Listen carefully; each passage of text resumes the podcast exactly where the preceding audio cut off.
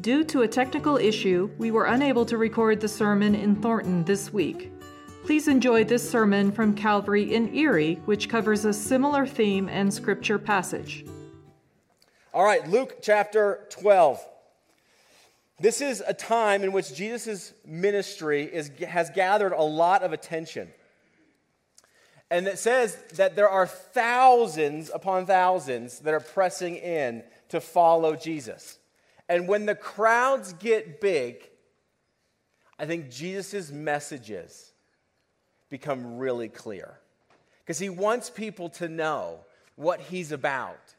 When he sees the crowds growing, he doesn't think this is the optimal time to give a really warm and fluffy message that more and more people would just follow but he gives clarifying messages about who he is and what he's about.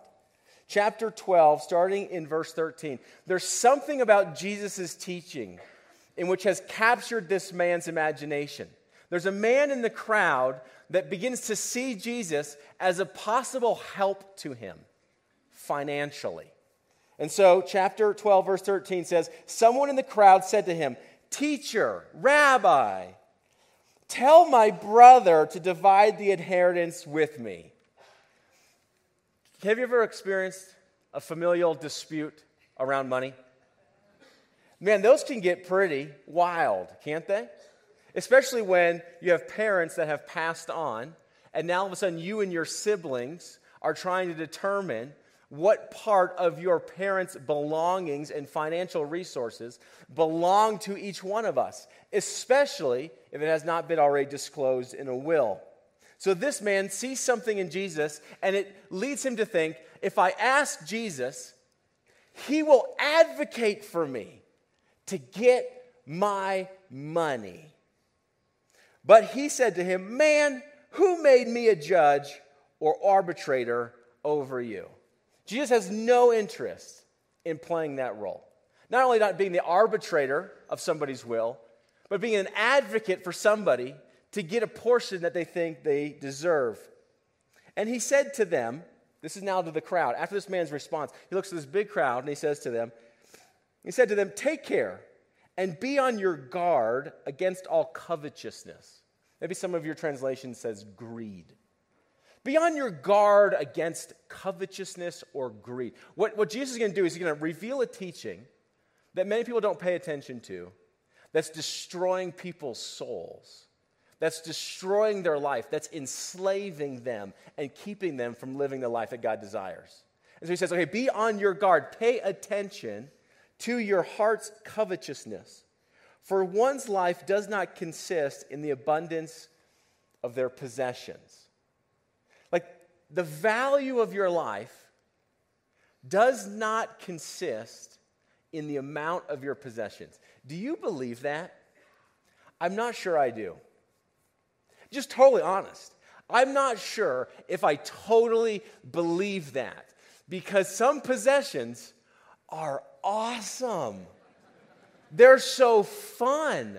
I enjoy them. And so I had to look at my own life. And maybe here's some questions that I ask myself that I'd ask you today is if you say you believe that, does your garage echo your belief that your life does not consist of the accumulation of possessions? How about your closet?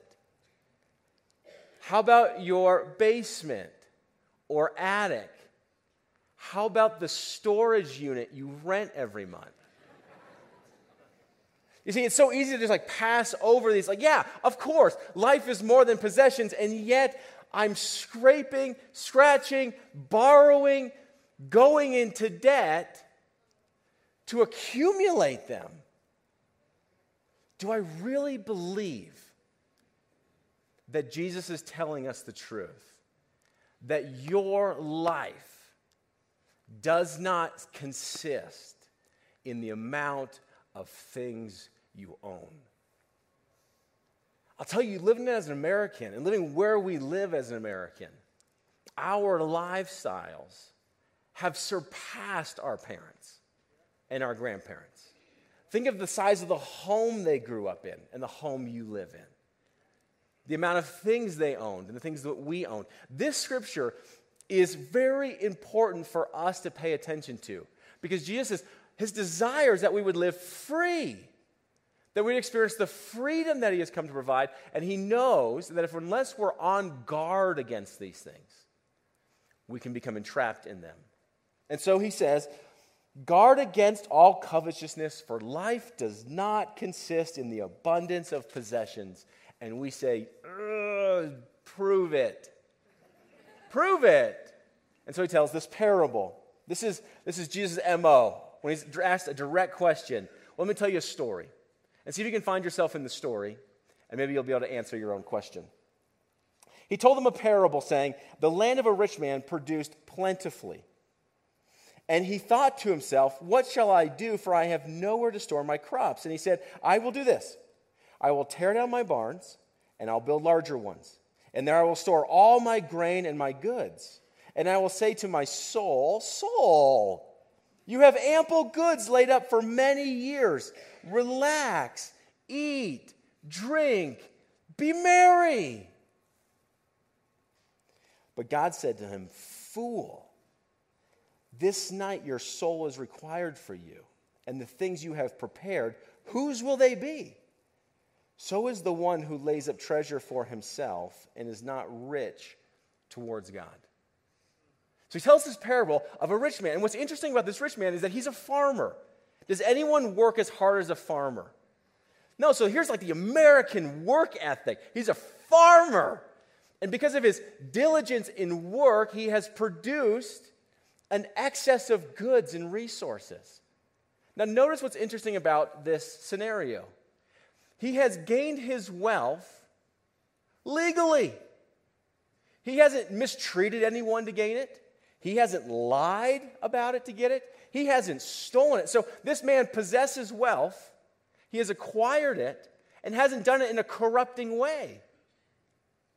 And yet, the Lord has something to say about how he has used his wealth. The indictment is the very end here who lays up treasures for himself. That he looks at the abundance of resources. This is the blessings of God on him. I mean, he's a farmer, he doesn't control the rains, he doesn't control the storms. He simply plants his seed, and the, and the soil will produce. By God's grace, the crop will come. So God has been gracious to him. He's just showered blessings on his life and it has produced more than he needs. And he looks at it and says, You know what I should do? I will tear down my small barns and I'll build bigger ones. I don't need a two car garage, I need a six car garage. The Lord's been so good to me. My current circumstances can't contain all of God's blessings, and so I got to build bigger barns. The root of his problem is that he's only concerned with himself. Do you see all the ways in which he refers to himself in the text? Let's look at this again. It says, What shall I do? I have nowhere to store my crops. I will do this. I will tear down. I will store. I will say to my soul, Relax, eat, drink, and be merry. Who's the center of his universe? Himself. This is the danger. The danger is that we take all of God's blessings and we store them for ourselves. Now, there is much in the Bible to talk about the wisdom of storing up goods and resources to prepare for the seasons ahead. So, this is not to say that you should not have any savings or that you should not make any investments. The Proverbs are filled with wisdom of how we are to live. Here's Proverbs chapter 6. He says, Okay, you human, you want some wisdom? He says, Take a lesson from the ants. You lazy bones, learn from their ways and become wise. Though, you have, though they have no prince or governor or ruler that forces them to work, they labor hard all summer, gathering food for the winter. They're storing up resources to care for their needs during the winter. Here's Proverbs 21 5. Good planning and hard work leads to prosperity, but hasty shortcuts lead to poverty. See, the, the Proverbs are filled with wisdom literature of how we work hard make plans, save, invest. So, this story is not about having any resources stored up. The issue that Jesus is going after is what?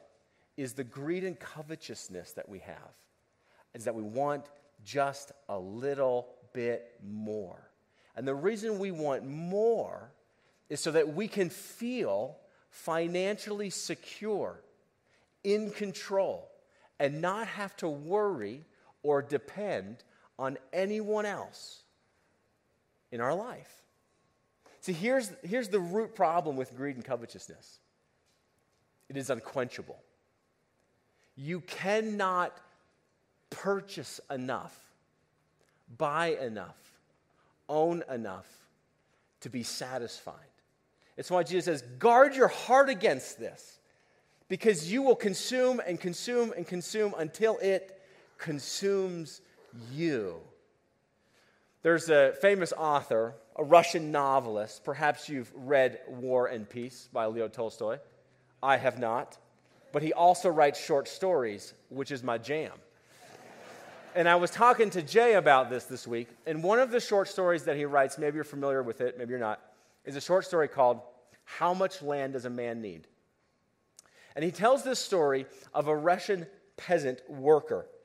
And this Russian, Russian peasant worker is a man named Pahom. And Pahom is simply serving on someone else's land. And he realizes this is, a, he thinks to himself, this is a terrible situation.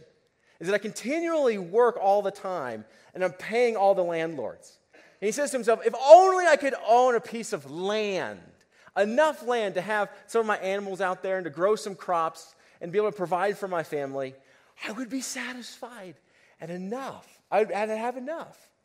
But he can't find any land to purchase until one day he finds out that a wealthy landlord is selling parcels of her property. And so he learns that she's even willing to take a small down payment on it with the promise of future repayment. And so he scrounges everything he possibly can. He sells certain possessions to get money, and he even hires out his family members that they might earn income to secure enough for a down payment to purchase one of these parcels of land and he accomplishes it. Leo writes the story of Pahom, and he purchases 40 acres, a parcel of land. And then he begins to plant this parcel of land, and it produces a great harvest, so much so that he's able to actually pay off all his debts and to purchase the land free and clear, not having to pay anyone anymore.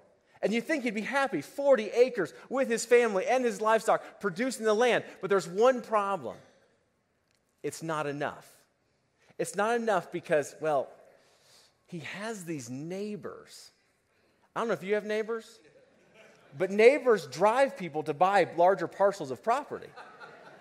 And so now he's bought 40 acres, but his neighbors, I mean, they're just not great neighbors. They walk on his property, they have no regard for his property. Sometimes they steal from his property. He thinks, if I just had a little bit more land. And so this short story goes on for him to acquire more and more acreage, buying up other parcels of his neighbors so that he can have more room and be satisfied. He's done so well that he now owns 1,300 acres. And he thinks if I just had a little bit more land, I'd be satisfied.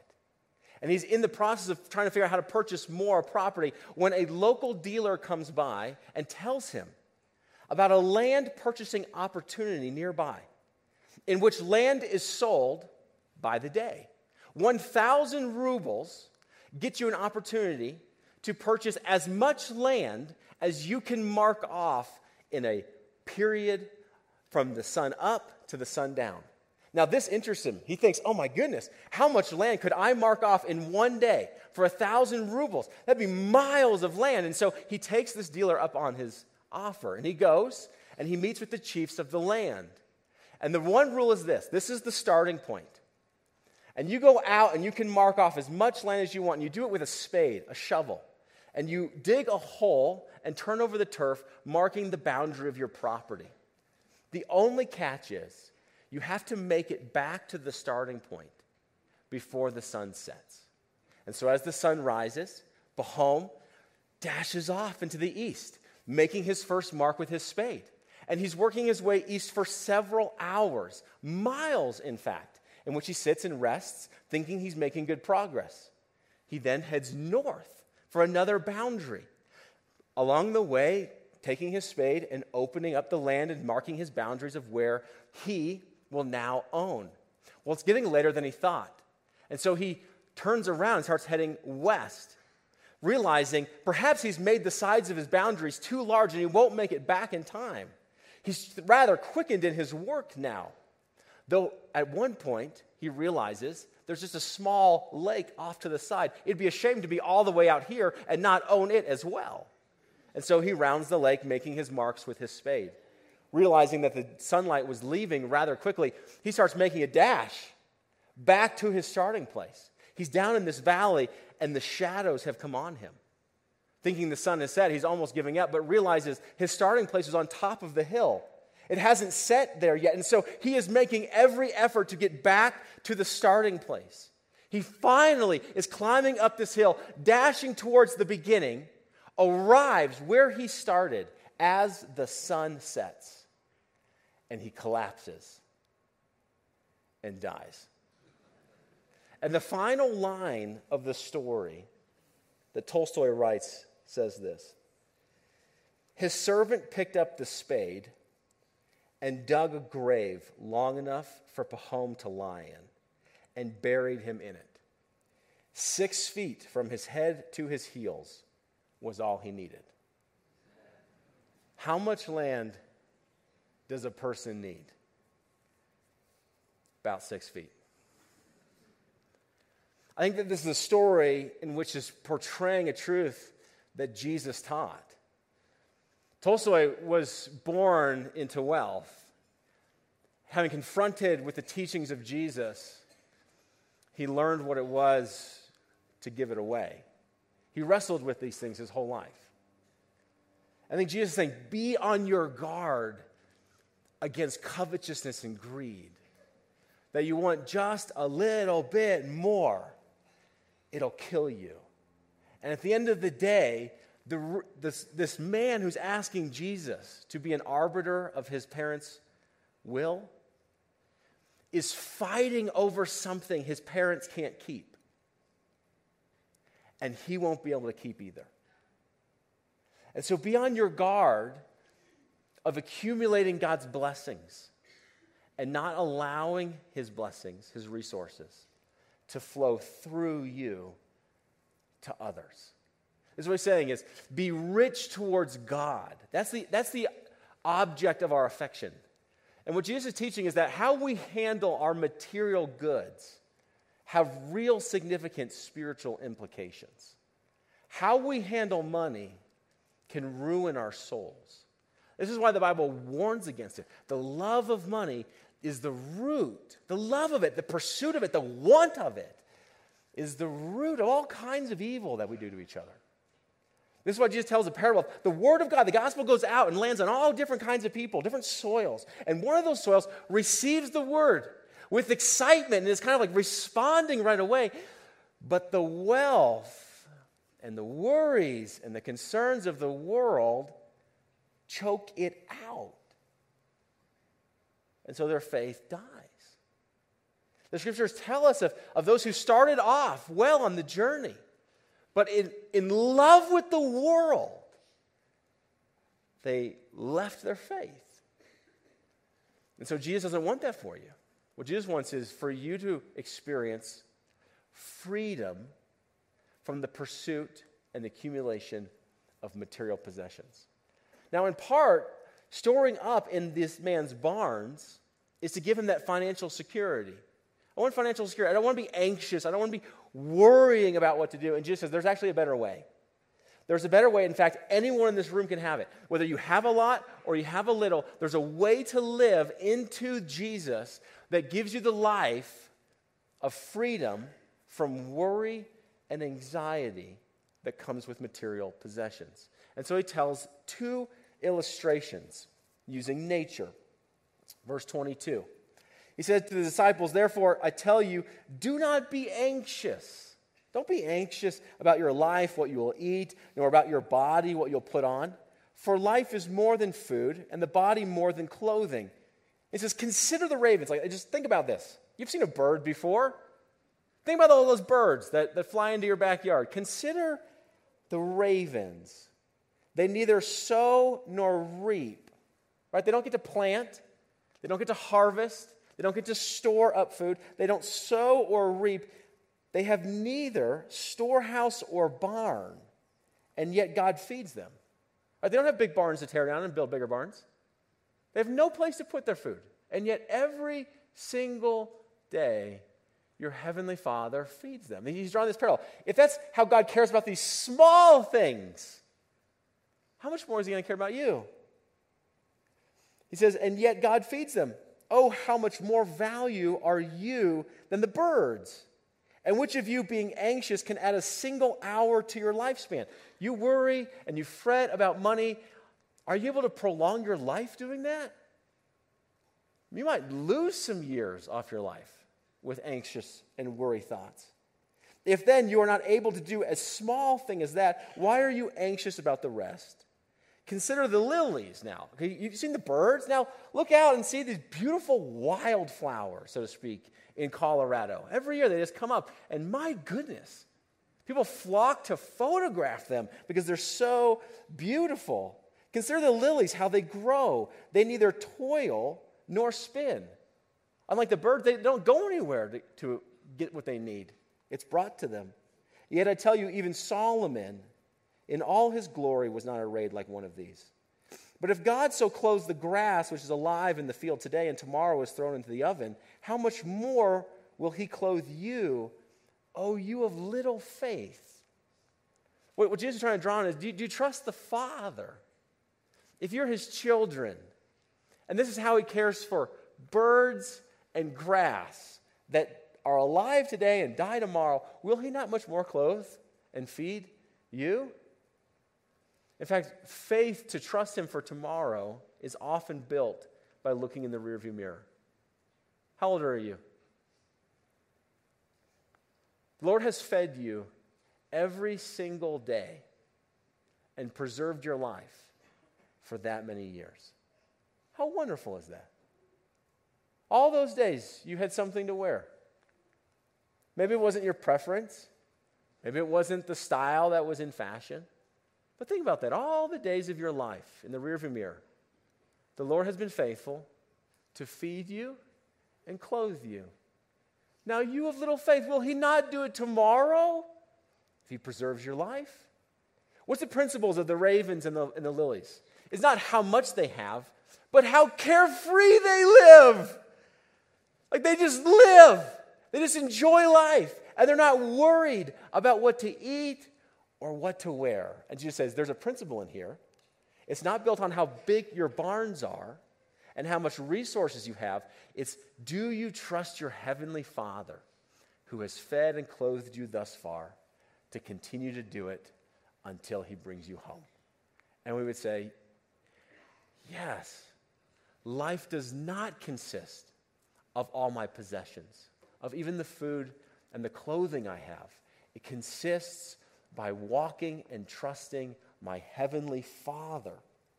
And so in verse 29 it says, And do not seek what you are to eat and what you are to drink, nor be worried. For all the nations of the world seek after these things, and your Father knows that you need them. He's not saying that they don't matter, He knows that you need him. Your Father knows that you need Him. But don't be like the nations, all the people around us that are trying to seek after more and more. He says, don't do that. Instead, seek His kingdom, and these things will be added to you. We want to seek after His kingdom, the things that He's concerned about. He's, he's concerned about people, He's concerned about evangelism and missions. He's concerned about building up men and women and their families and their marriages and children and communities. He's interested in caring for the poor. He's concerned about justice issues. Be concerned about those things. Let your finances flow to the things of the kingdom, he's saying. Verse 32 Fear not. This whole chapter, if you just read the whole thing, is about eliminating fear. I know this is a terrifying thing for you just to trust the heaven, your heavenly Father in this, but fear not. Fear not, little flock. for it is your Father's good pleasure to give you the kingdom.